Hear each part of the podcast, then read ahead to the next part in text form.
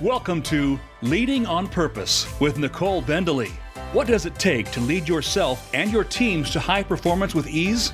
Today, you'll discover simple practices that separate exceptional leaders from the rest. Now, here is your host, Nicole Bendaly. Hi there. Welcome to this episode of Leading on Purpose. I'm Nicole Bendaly, and I've been so looking forward to this episode. You know, I created this podcast to help leaders to thrive more and struggle less at work and in everyday life by providing simple yet powerful strategies that will make the biggest difference to a leader's everyday effectiveness. And in today's episode, my guest, Kristen Harcourt, will do just that. Today, Kristen will share how emotional intelligence can help a leader to become not only a leader people want to follow, but a leader people are excited to follow, which isn't always easy, right? Especially in today's high stress, high complexity, and high flux environment. So Kristen, welcome. Thank you for joining me today. Thanks, Nicole. Wonderful to be here. So let me start by introducing you, Kristen.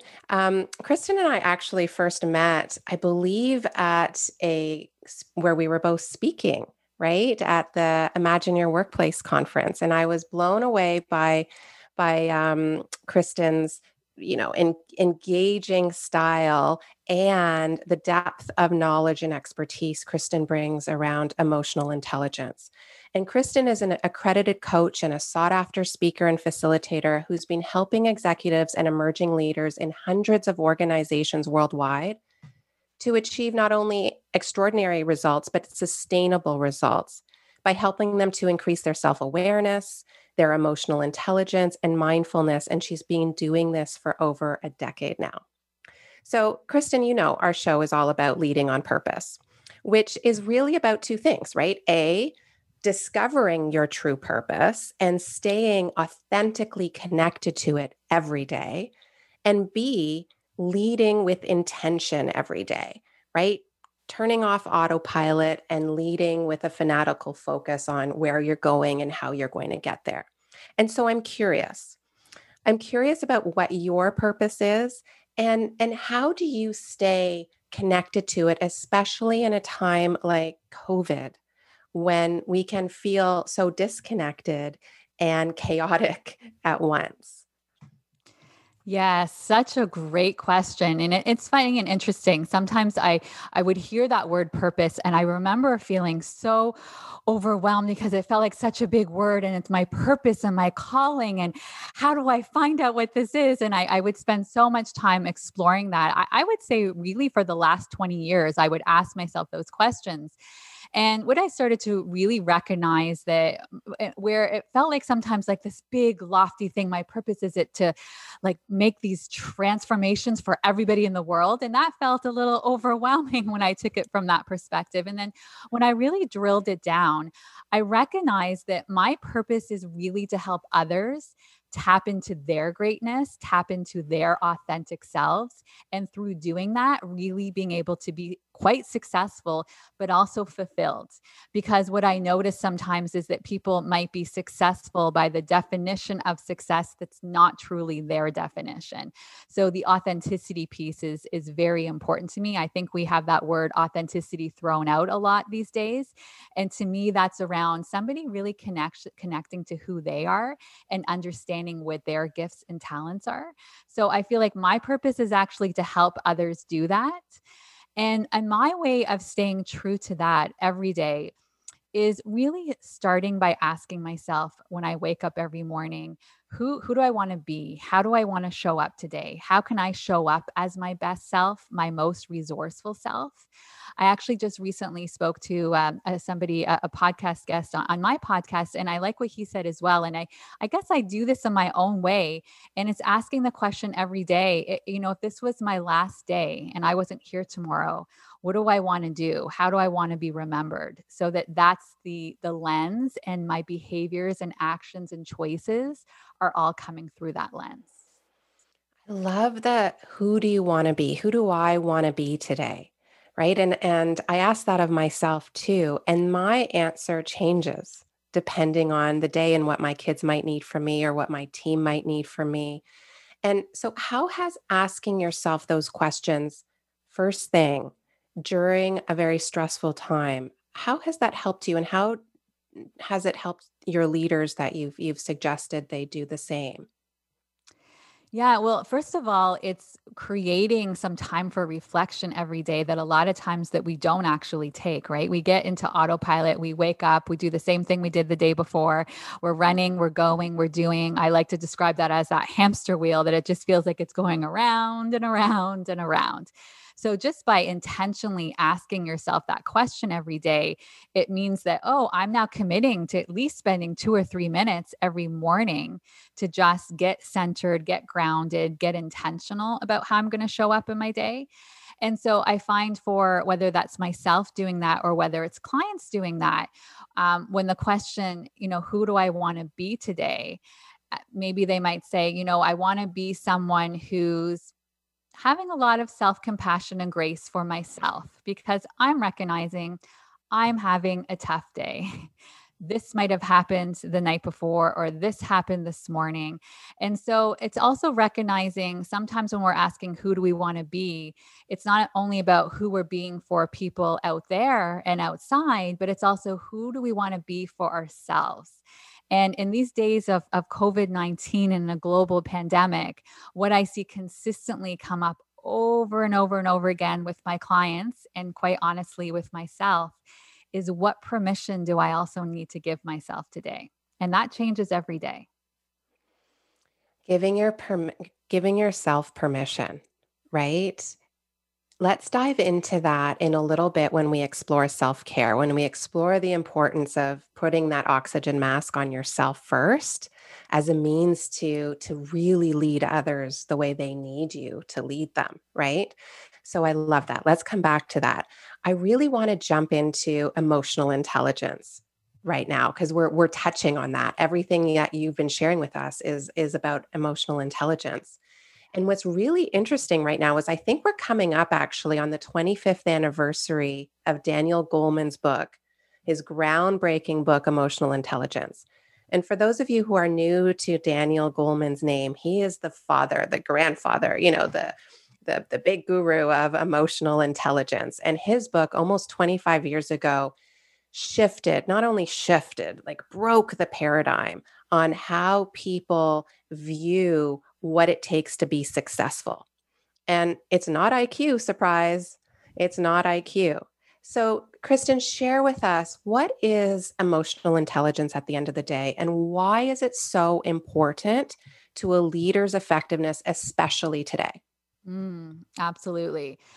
So the simplistic way of thinking of it is emotional intelligence is really about understanding your own emotions and mastering them and navigating them, and then also understanding the emotions of others, and at the same time being able to understand and navigate those. So that really takes up a whole bunch of stuff if you think about leaders, right? That is around yourself and your self-talk and your self-awareness. So what's your self-regard? Then it's around how are you going about self-expressing and doing that in a positive way around others, being independent, being assertive. Then it's also around how are you recognizing and understanding the emotions of those around you? Are you showing up with empathy? Are you building strong relationships, meaningful connections?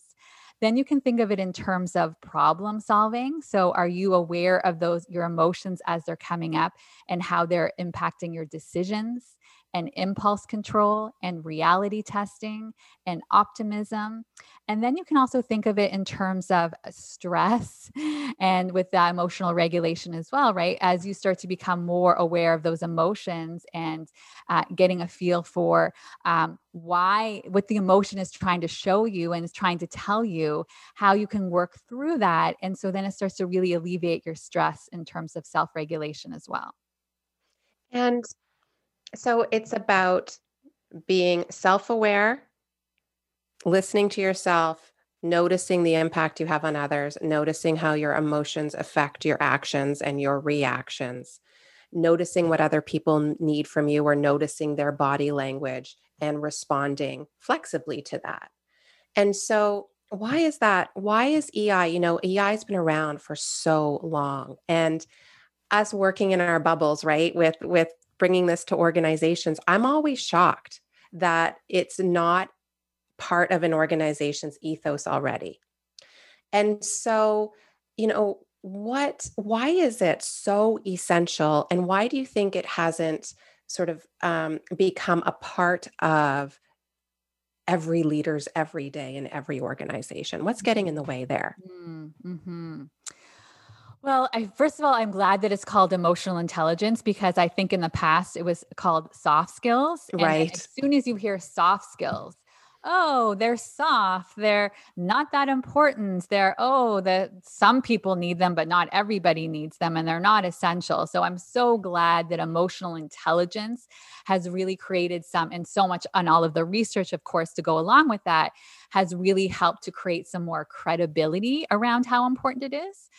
You know, Nicole, I think, to be quite honest, one of the reasons why maybe from an individual perspective that emotional intelligence is not seen as important is because it's hard. It's a lot of work, and it's uncomfortable, and it requires you to really look inside and understand yourself and recognize patterns and triggers and how you're impacting others and where those triggers came from. And so if you think about anything that's involving personal development, that requires time and investment. So on a personal level, I think sometimes people they're not ready to make the time and investment. So they just think, oh, it's not important. I'll just go this way instead. And I can make do.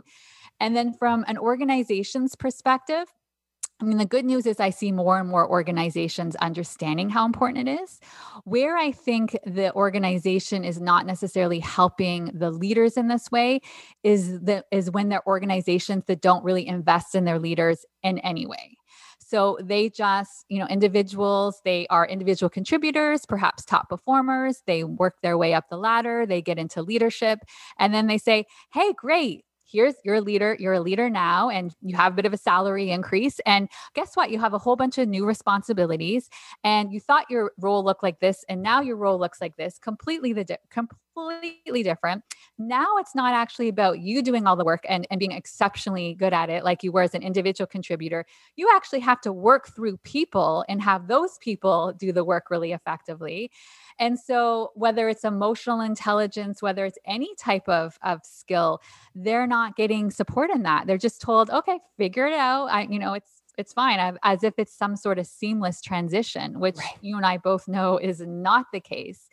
So I don't think it's necessarily that organizations are not bought into emotional intelligence. It's that they're not necessarily bought into training and developing their people. They haven't prioritized it as exactly. One of the most important things that you and I know make the biggest difference to an organization's bottom line at the end of the day, because it's all about their people. Yes. And so when we look at what people need right now, I really want to start applying EI in a tangible way to today's environment and helping teams and the leaders themselves to thrive in this high stress, right, time of great unknown. So I'm curious, in what are you hearing from teams and leaders over the past few months as far as what people really need right now from their leaders? And how is that different from what they needed in January or February of 2020? Yes, absolutely. So a big one. I've always been a very big believer in one-on-one conversations and one-on-one check-ins. And for some organizations, that's not happening consistently before COVID and now it's even more critical, because if you're not having one-on-one check-ins, those people are far removed. They're not seeing you every day in the office. Even before, when you weren't doing structured one-on-one check-ins, at least that you perhaps would see them as you're going by in the office. These impromptu conversations would naturally happen. So these impromptu conversations are not happening now. And it's really important for the regular check-ins to happen. But the check-ins are not about going right to business and talking about performance and what the business outcomes are. The conversations need to start with, hey, how are you doing? What's going on for you right now? Is there anything I can be doing to help you? Is there something that I can take off of your hands that's overwhelming for you? It's because just the how are you feeling, they might say, we all know that. How are you? Fine. right? So we need to take it down. We need to take it another notch, right? We need to start to really create some questions that we're asking on a consistent basis. What's going on for you? How can I best support you? Are there struggles that are showing up for you? What were some wins this week for you? What do you want to celebrate? So like really having meaningful human to human conversations. This needs to be front and center, and everyone through the organization, leaders, other leaders need to be doing that. And I would even say, if possible, be aware of your peers as well. If you're a leader, checking in with your peers, how are you doing? What's going on? Is there anything I can be doing to help you? What are your struggles? And then sharing that back into the organization as well, so that perhaps there can even be things being created that are not just the one-on-ones, but maybe a weekly team conversation, which again is not going right into the business. There has to be some deliberate time whenever you're getting together as a group to really check in and have that space for people to share the struggles, to be vulnerable. And the really important part here as well is the leader also has to be being vulnerable and sharing how they're feeling and some of the things that they're noticing. Hey, I noticed for myself this weekend, all I could think about was work 24/7. And so then I recognize, I might need to take a couple of days off next week because I think work is on my mind 24/7. And I'm recognizing I haven't taken any vacation in 4 months. So I'm going to actually take a day off next week to make sure that I'm getting some of that time to recharge, so that leader is also modeling. So it's giving permission again for the other individuals to vulnerably and authentically share what they're experiencing.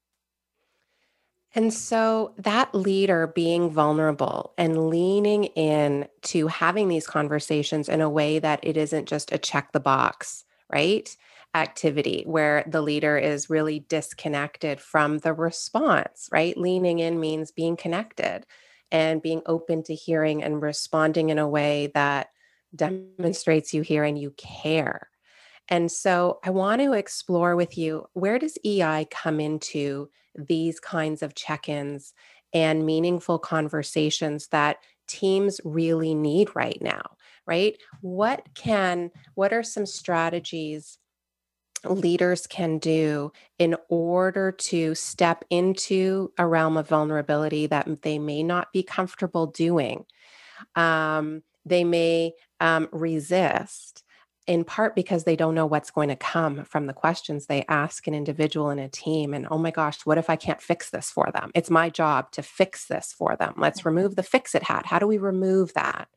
And so after break, I'd like to explore, where does a leader start with strengthening their emotional intelligence so that they can move into the kind of leader that teams need right now, especially if that's outside of their comfort zone? So we'll be right back after a quick break. Sounds great.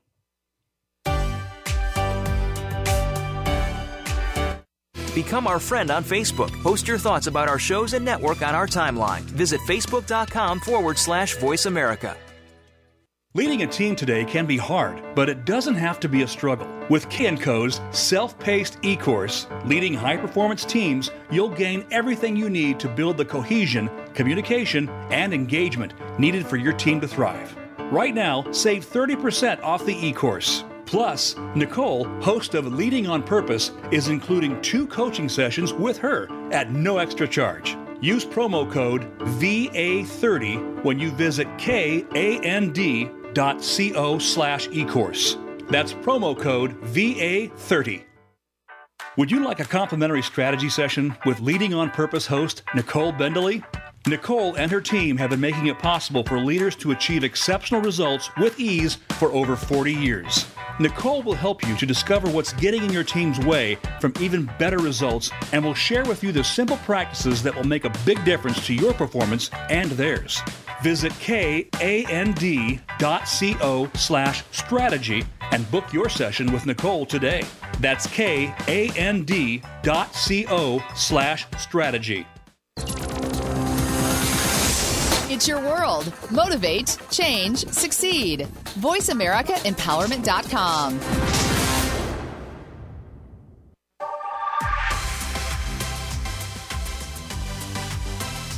You are tuned into Leading on Purpose with Nicole Bendaly. Find out more about Nicole and her company, K&Co, and check out her suite of leadership tools and resources at KAND.co. Now, back to Leading on Purpose. All right. Well, welcome back.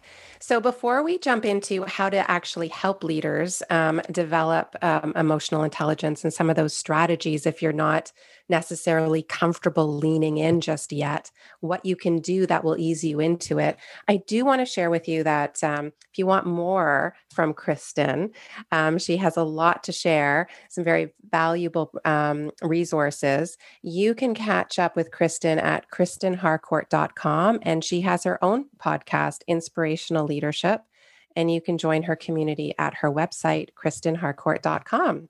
So, Kristen, let's get back to what leaders can do. You know, you and I both coach leaders, and in my experience, leaders come often, not all, but often come to a coaching conversation believing that they're self-aware. And, you know, believing they understand emotional intelligence and the value, et cetera.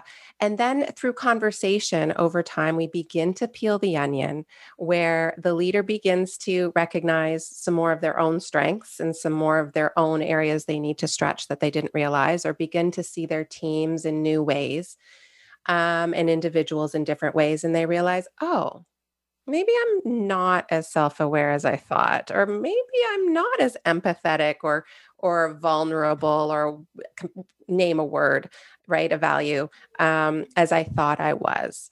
And so where is a leader to start if they're not naturally comfortable leaning in? Where can a leader start? Well, I think the first step is even the fact that they've come to us and they're ready to do coaching and willing to do the work and make a commitment. So I think a starting point is just acknowledging there is an opportunity for growth, that, because let's be honest, all of us can grow. We're never at this place where we're done growing. So I think just being able to say that out loud and acknowledge it is a really good starting point. And it's interesting when you bring up the self-awareness, because it's so funny when I do a speaking gig or training and I ask about self-awareness, like how many people would say that you're self-aware? I mean, it's 80% of the people put up their hand and say, yeah, I have really, really high self-awareness. And the research shows it's around 8 to 10%. And really? I didn't know that number. 8 to 10%. And I think when we're talking about those people who are 8 to 10%, like we're talking that we're almost at enlightenment here. Like they just spend all of their time checking in and really having strong self-awareness and really understand those strengths and as well as all those gaps. So like I said, I think starting off would be just recognizing there's an opportunity for growth. And then how you go about developing that skill, there's a lot of different ways. So one would be, of course, working with someone where you can have a safe space to talk through the struggles, to acknowledge and talk through where you might be doing well, where you might not be doing as well, and then have somebody else witnessing it, because sometimes even a strength, something you're doing really well, you don't even recognize that strength in yourself. So you can start to see that and actually leverage it more than you already are. And then recognizing some of those gaps, because as you noted, as the leader starts talking through more of these scenarios, then there's another perspective that can be offered. And then all of a sudden it's like, oh, a little bit of a light bulb goes off. I hadn't really thought of it like that. So I definitely am. I'm a big believer in getting support from somebody else, because they can help you see things that you can't see yourself. But that doesn't necessarily have to mean only working with a coach. That could be talking to your peers and having an accountability buddy and having another leader at work and telling them, you know, this is something that I'm working on and I'm going to check in with you and talk to you about how it's going, because now you have somebody who's cheerleading you, is invested in it, might ask you some questions. Working with a mentor, letting somebody else in your organization know that you're wanting to make some improvements here. And then asking for feedback from others, because others are quite happy to give feedback eventually once you've built trust. So I always say as a starting point, if you want to get feedback, go ask a significant other, go ask a mother or father, go ask a sister or brother, ask family members. They're usually very, very happy to give feedback. as you get a little bit clearer, as you want to be able to direct them with the feedback, you know, this is, I'm wanting to work on being better and as a leader. And I noticed that there's some things I might, what would you suggest are some areas of improvement? And also, what would you say I do really well, right? Because again, sometimes we don't recognize our own strengths. And then after you've done that and you feel a little bit more comfortable and it perhaps might feel less vulnerable, then you can start asking more of those questions in the workplace. And I want to be quite realistic with you here. As a leader, if you haven't asked these questions before from your team members and you're asking now, the first time you ask, they might just say, "Oh no, you're great. You do everything really well." It might be the fifth time that they I knew that. I knew I was perfect. I don't need to ask this question again. It's that, like, and then by the third, fourth, fifth time, they might say, "Well, one thing that I notice you do is this." Mm-hmm. Or even as a leader, if you're asking individuals, how could I better support you? Because each individual is going to be unique around the way they want to be supported. And then as they start to share things with you, you might recognize through them sharing that, oh, I thought I already was doing that. Oh, I guess I'm not, because they're asking for more support in that way. So I really think it's helpful to get feedback from others. And then you can also start by, I'm a big fan of having a journal. And when I say journal, I'm not saying every day you have to journal. I mean, having a journal where you can start to, in real time, start tracking things and then starting to pay attention to things. So whether it's that you're noticing you get triggered from a stress perspective, right? You notice if you're in a meeting and all of a sudden somebody asks you for information and you don't have information in that moment, you notice that you get really scared and uptight and perhaps get a little bit defensive. Okay, so that's great. Write that down. And then after the meeting, start asking yourself, okay, so what did I notice went on there? So I was noticing I was triggered. How did that feel? Pay attention to what went on in your body. And then what did you notice? Like, what was happening for you? What was the story? What were your thoughts, right? So now you're starting to become a bit of an investigator or a data scientist. And the data you're looking at is data on yourself, right? So you're starting to get to know yourself better and recognize those ways that you might be holding yourself back, where you're perhaps not showing up as your best self. So I think it's so effective when you start to like really write things down. And then at the end of the week, you can start to look and see what are those patterns you're noticing. And then you can also start to work on a specific area that you want to get better in, not all of the areas. Cause I think that's another thing where people just get overwhelmed because they're trying to fix and change everything.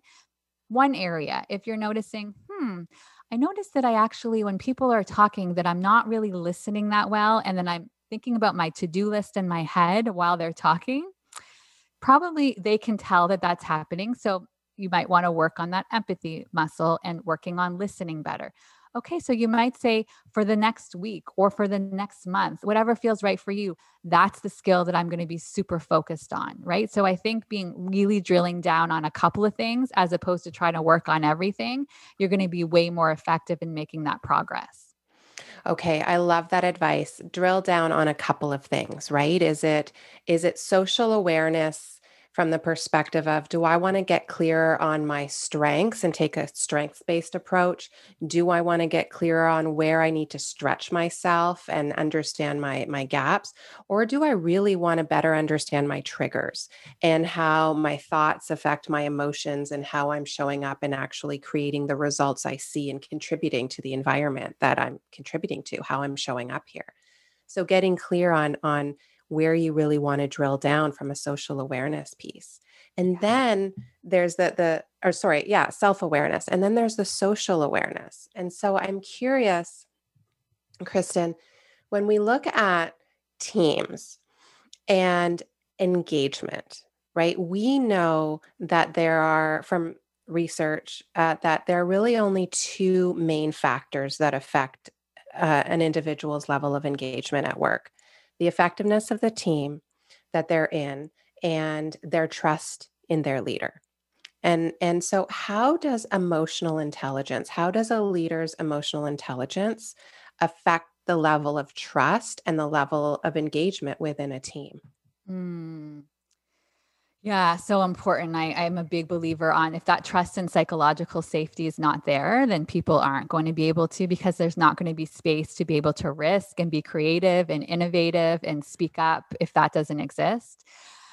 So from emotional intelligence perspective, interpersonal skills are such a big part of EQ, right? So interpersonal skills are starting to recognize, first of all, paying attention to others and what's going on for them in that moment and what they might need, right? So as an example, perhaps building, really tapping into that muscle of empathy or compassion. You might notice in a meeting, somebody's being really abrupt, they're kind of angry, being defensive. So in that moment, you might recognize, okay, I'm just going to like take a step back and try to like really show up with a lot of empathy and compassion for this person. They're obviously struggling. They're having a tough day. So maybe outside of the meeting, I might go over to them and say like, hey, I just want to check in with you. Is everything going okay? Because just notice like you seem to be having a tough time today, right? So building those meaningful relationships outside of like, so paying attention and noticing what other people might be experiencing and how you can better support them.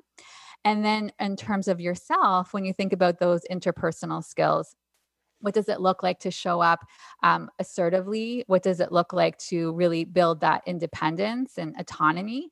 So from assertiveness perspective, you know, sometimes people misinterpret assertiveness as being aggressive. And actually, it's not like that at all. It's actually stepping up, speaking up, and holding boundaries and saying what needs to be said. But the way it's being delivered is coming from such a grounded and centered state. There is no, the assertiveness is not like it's my way or your way. It's like, hey, here's something that I want to offer. And you're not coming from a place of ego where ego's like, and it's my way or the highway, and this is how it's going to happen. We all know that command and control does not work. We're not going to build strong relationships by trying to control others. So that interpersonal piece is really checking in with yourself and then recognizing, okay, what's going on with me right now in this moment? And why am I behaving the way I'm behaving? And what would it look like for me to show up as my best self? And this one, I'm sure you've experienced a lot with teams, Nicole. Really good teams, there is conflict, not because sometimes conflict gets a bad rap. Conflict's not bad. Conflict means there's different perspectives being shared. And the more we can hear and listen to one another and see the opportunity. So, you hear one perspective and then, okay. And then that leads to another perspective and another. And that's where all of that innovation and creativity shows up. So to me, there's a big part of emotional intelligence is what does it look like to not be so, have a perspective, but also be really open to hearing what others have to say and not being married to my way is the right way and the way we have to do things. As we talk about this right now, it might sound really easy. It's really hard. It really is hard to me, what gets in a lot of leaders' way is the ego. And the way I'm using the word ego is where we're attached to things have to be a certain way.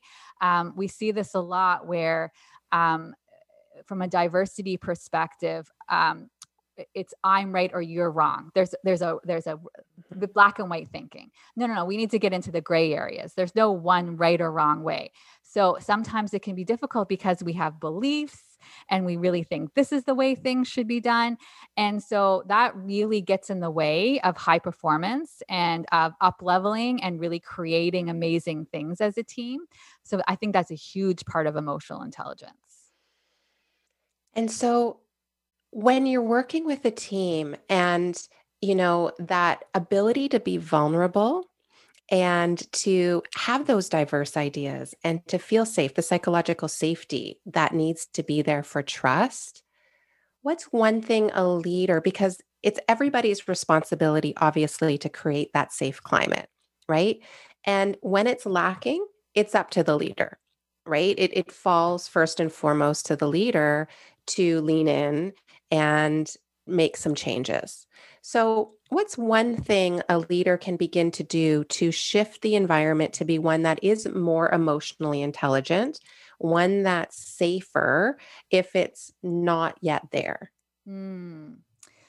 What jumps out at me in this moment, Nicole, as you asked that question is the importance of radical candor and clear as kind and accountability and ownership. So I'm sure you've seen this before in teams where it's those micro behaviors that are happening and they're not being addressed. so to me, this is that assertiveness, right? Like showing up in a very grounded, non-defensive way and calling out someone. And there's very different ways of calling out. Even saying calling out almost has negative connotations, but really if somebody's behaviors are not the kind of behaviors that should be happening, addressing it in a way that feels most appropriate, perhaps in that meeting is not the time to bring it up, but writing down a note, and don't wait 2 weeks from there, or don't wait till performance review. Make sure that the next time you have an opportunity to have a conversation with that person, say, hey, I don't think it was appropriate what happened here. This is what I was noticing. And then so articulating and giving that real-time feedback as much as possible. But sometimes it might be about addressing it in the moment, in the meeting. So I'm noticing, what you said here is really impacting me in this way. And, I don't think that's how you intended to say it, but I think it's important that we really put this on the table right now and address it. And so instead of waiting till later on, and then now you're also modeling the behavior. Here it is in this moment, the conflict is here. There is something that needs to be addressed. I, as the leader, I'm going to address it. Now, everybody else on that team is like, oh, okay, so there is really accountability and ownership of what is acceptable, what's not acceptable.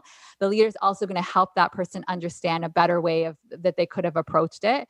From a feminism perspective, one of the things I used to see a lot of times in meetings were men talking over women, like the woman was trying to say, and it would just be acceptable. And so getting to the point and then pausing that person and saying, I don't think that Nicole is actually was done finishing what she was saying. Can you please hold off and let Nicole finish what she was saying, right? So now here's that leader in the moment helping to understand what's acceptable and what's not acceptable behavior and say, this is not going to be happening anymore. People are not going to cut off Nicole. Outside of that meeting, I think it'd be great if there's also dialogue and conversations around what is acceptable and not acceptable behavior. We hear values all the time. And I do think emotional intelligence is connected to values as well. And when we talk about values, what are the behaviors associated with those values? What will and what will not be tolerated? And then when that behavior is showing up, one of our values is XYZ. I don't really think that that's showing up right now in this moment. What might be a better way to address this? That example that you gave about a leader talking over someone and how you could potentially address it is the perfect example of both self-awareness and social awareness and self-management and relationship management, right? So you might notice that you're nervous about speaking up and addressing that leader who's talking over somebody else. But you're not allowing that emotion of, oh my gosh, I'm going to put this person in their place. Maybe I shouldn't, to stop you from speaking openly and assertively. Plus the social awareness of noticing that person doing that and the impact it's having on the other person that they spoke over, right? And choosing to address it in the moment. So that example is the perfect example of applying the 4 quadrants of emotional intelligence, really. And that's an example that happens all of the time that really can derail our meetings. EI is very practical. It's about noticing, understanding what it is and noticing opportunities to apply it. So I want to share a challenge after break that many teams and leaders are addressing right now with workload and how we can use EI to support them. So we'll be right back after break.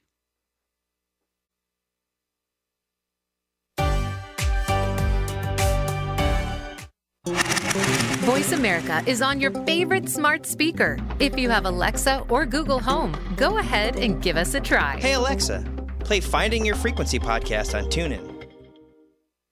Would you like a complimentary strategy session with Leading on Purpose host Nicole Bendaly?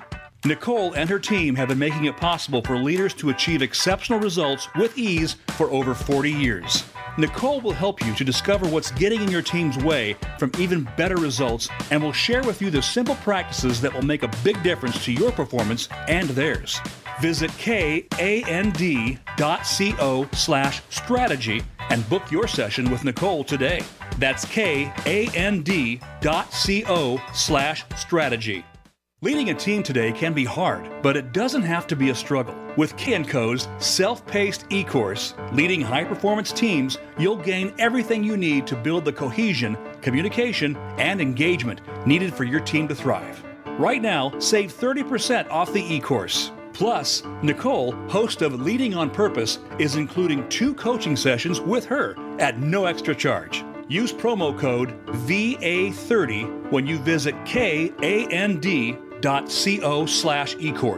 That's promo code VA30. It's your world. Motivate, change, succeed. VoiceAmericaEmpowerment.com.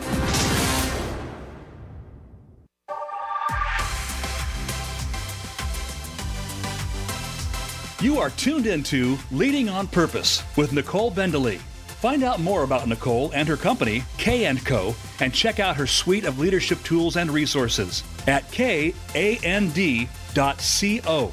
Now, back to Leading on Purpose. All right, welcome back. So, Kristen, a number of teams that I'm working with, and I'm sure your leaders are experiencing this too, where they are overwhelmed and stretched to their max and beyond. And not just overwhelmed from the impact of COVID, which in and of itself is more than most people can handle, but overwhelmed by the volume of work. And they are being faced with this incredibly long journey ahead of them with the volume of work, these long to-do lists, and an empty gas tank, right, at this point. And so I'm hearing from leaders, you know, my teams are overwhelmed. They have a ton on their plate, but we have no more resources, and everything on their plate is a priority, and more is coming, and nothing can come off. How do I help them? And so how can self-care and EI apply to a situation like that when everything's a priority and there is no wiggle room at this point? Absolutely. Self-care is a conversation I've been having a lot over the last 6 months, because we all know if a leader's cup is completely empty, they have nothing to give to anybody else. And that's not going to be good for them, good for their families, right? We don't want individuals getting burnt out.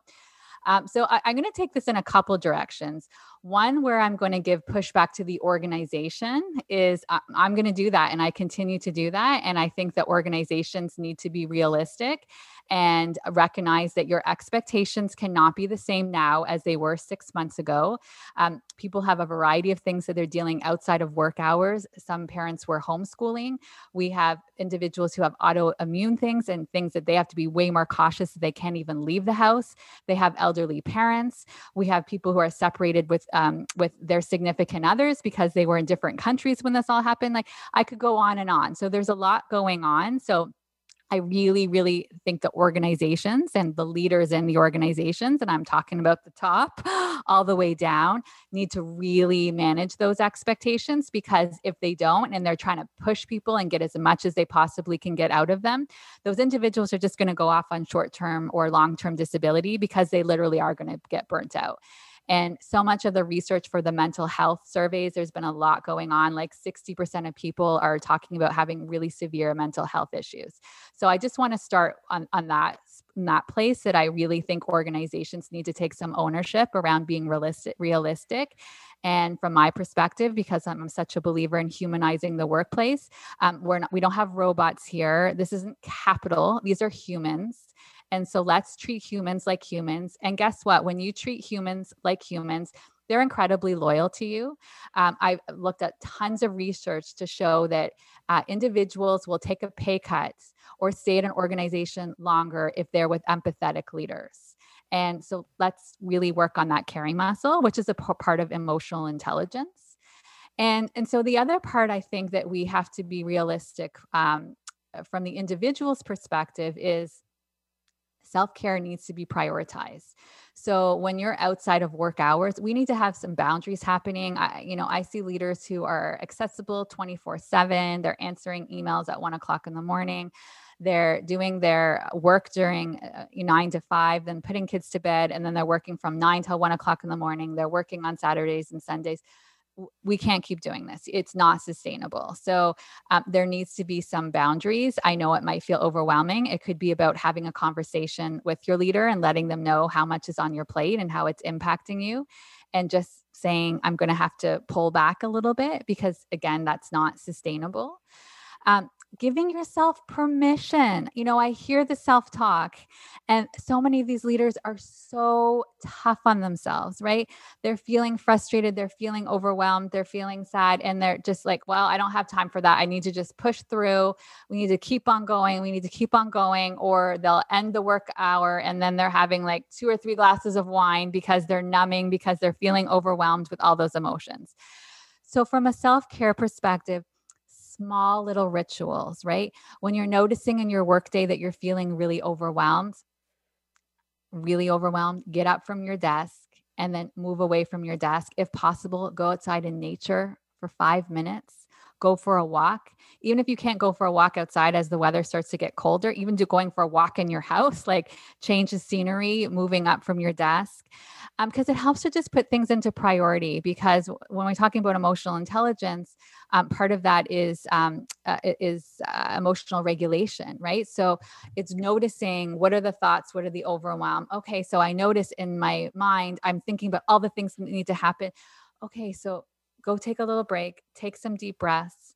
You can only work on one thing at a time, right? So what's here in front of you, I'm going to work on this thing, then the next thing. I'm a big believer in single tasking instead of multitasking. Multitasking is not effective. Absolutely. Right? It's not. All of the research points to it. You can't possibly be as focused or productive.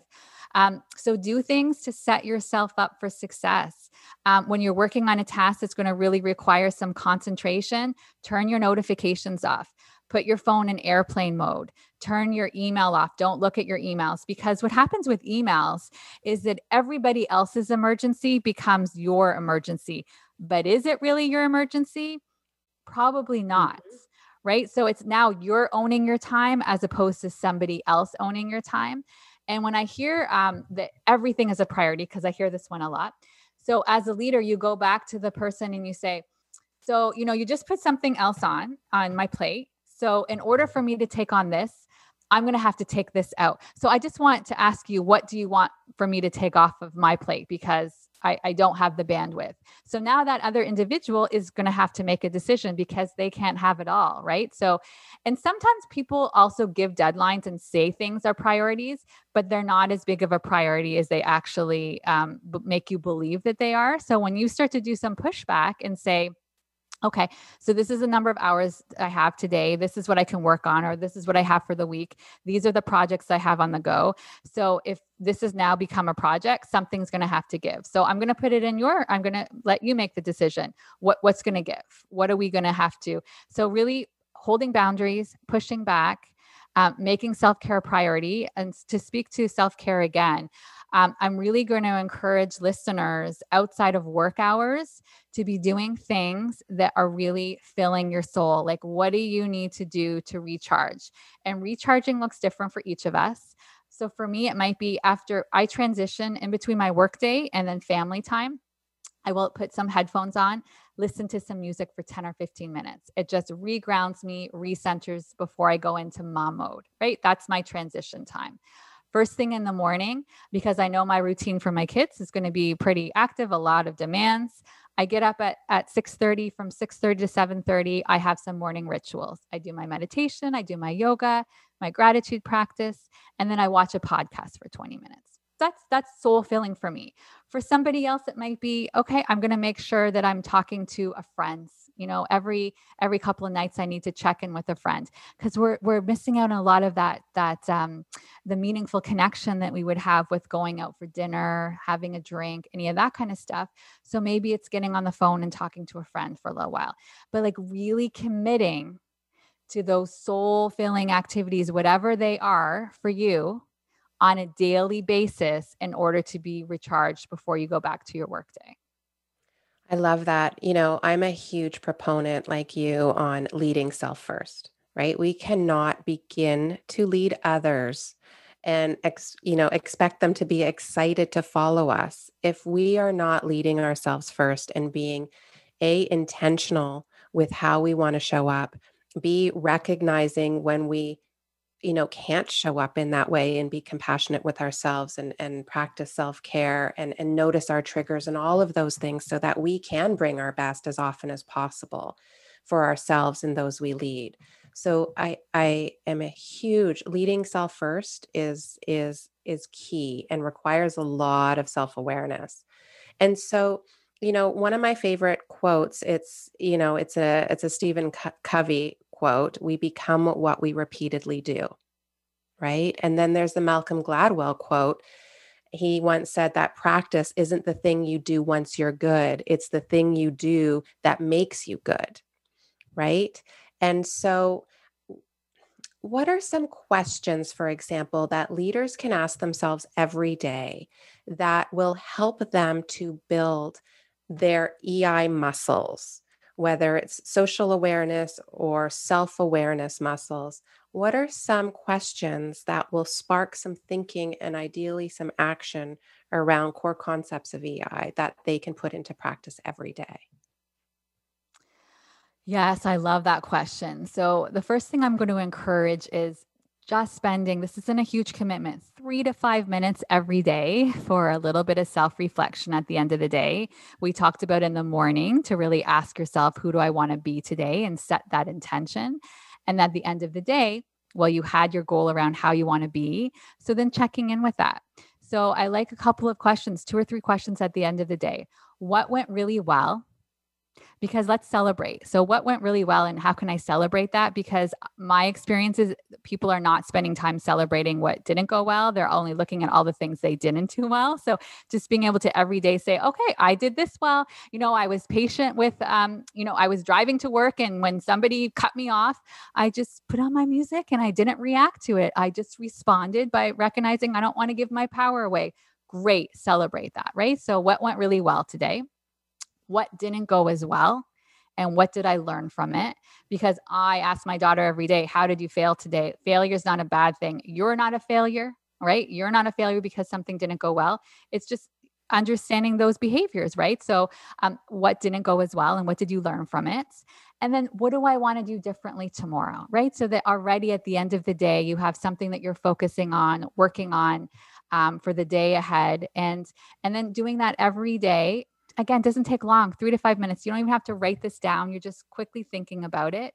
And then I really like to encourage at the end of the week, I'm just going to ask you for like 15 minutes to half an hour. I asked a bunch of New Yorkers once and said an hour, and they were all negotiating back a half an hour. They're like, an hour? That's crazy. That's way too much time. So just, 15 minutes to 30 minutes, like really setting up yourself up for success for the week ahead, right?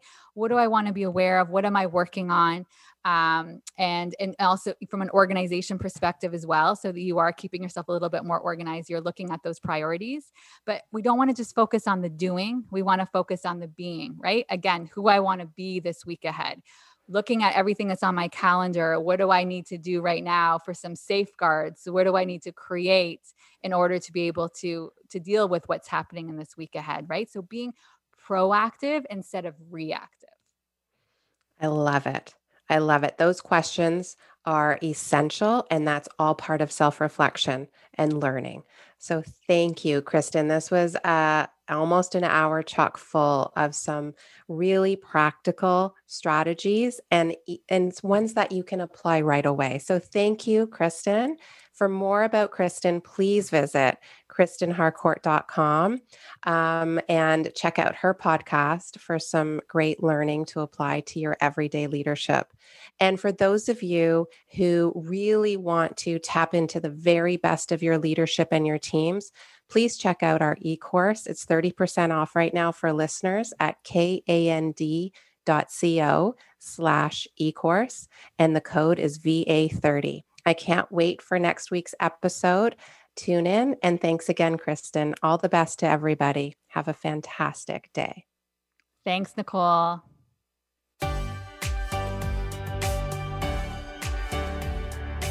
Thank you for joining us this week. Please tune in again for another edition of Leading on Purpose with your host, Nicole Bendaly, on the Voice America Empowerment Channel, next Monday at 12 noon Pacific Time and 3 p.m. Eastern Time. Have a wonderful week.